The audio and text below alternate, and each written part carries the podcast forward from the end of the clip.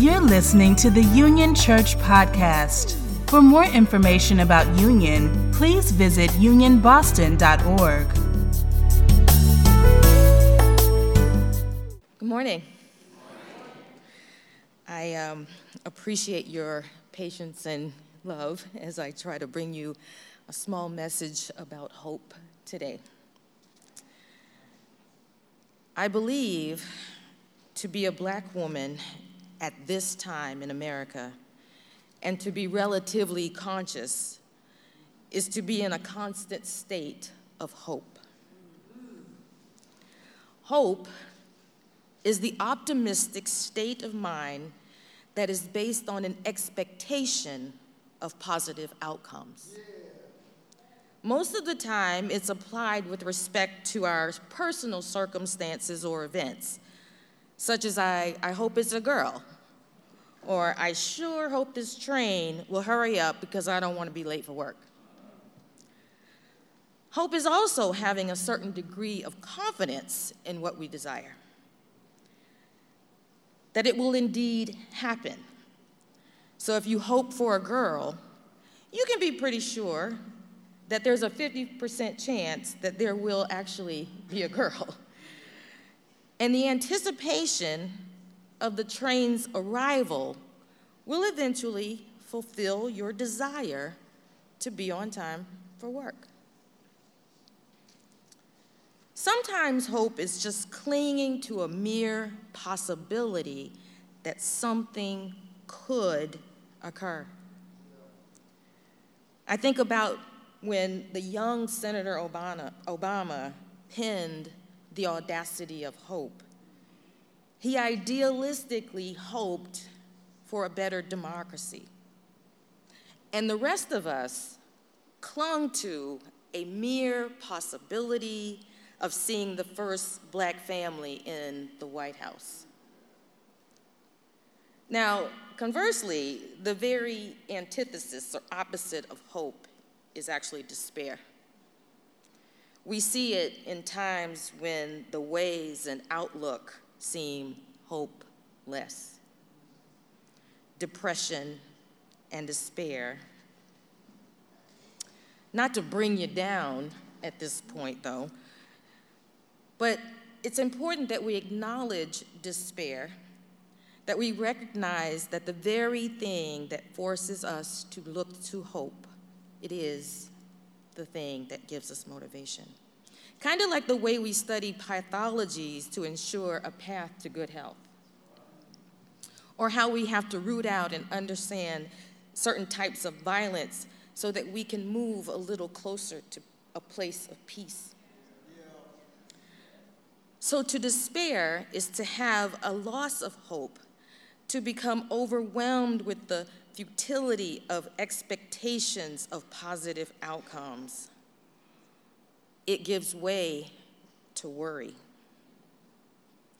And to worry is to forget about the promise of God's grace.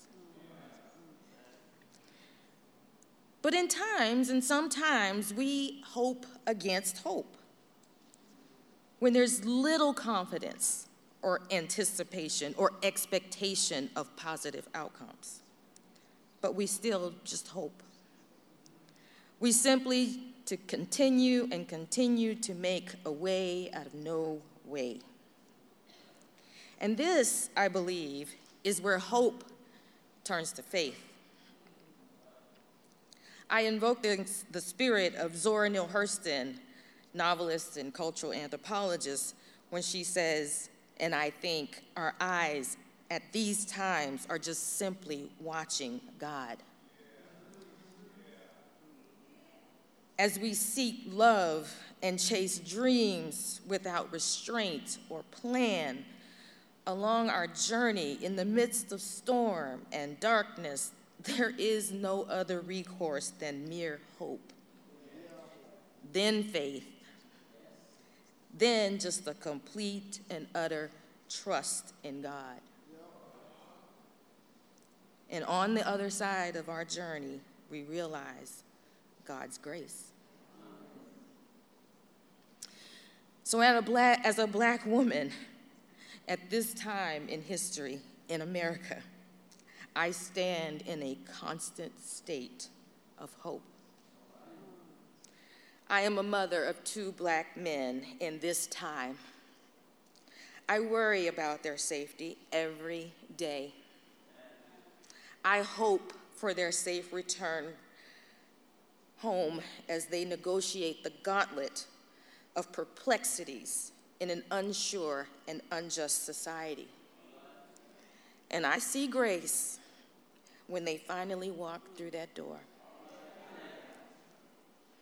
I am a daughter of parents who lived through the nadir of racial segregation in the South.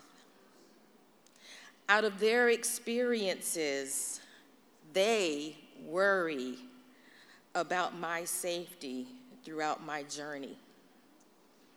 They have hoped for my happiness and success.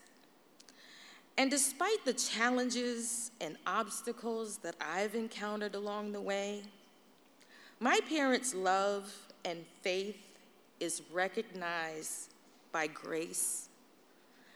That now I can make contributions to the world as an educator, a Christian, and a friend. And finally, I am a descendant of involuntary servants who had the audacity to be confident in the expectations of positive outcomes. And in me, their legacy is enshrined in hope, guided by faith, and fulfilled by His grace.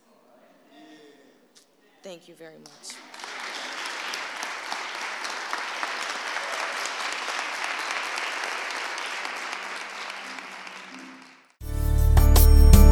Thank you for listening to this podcast.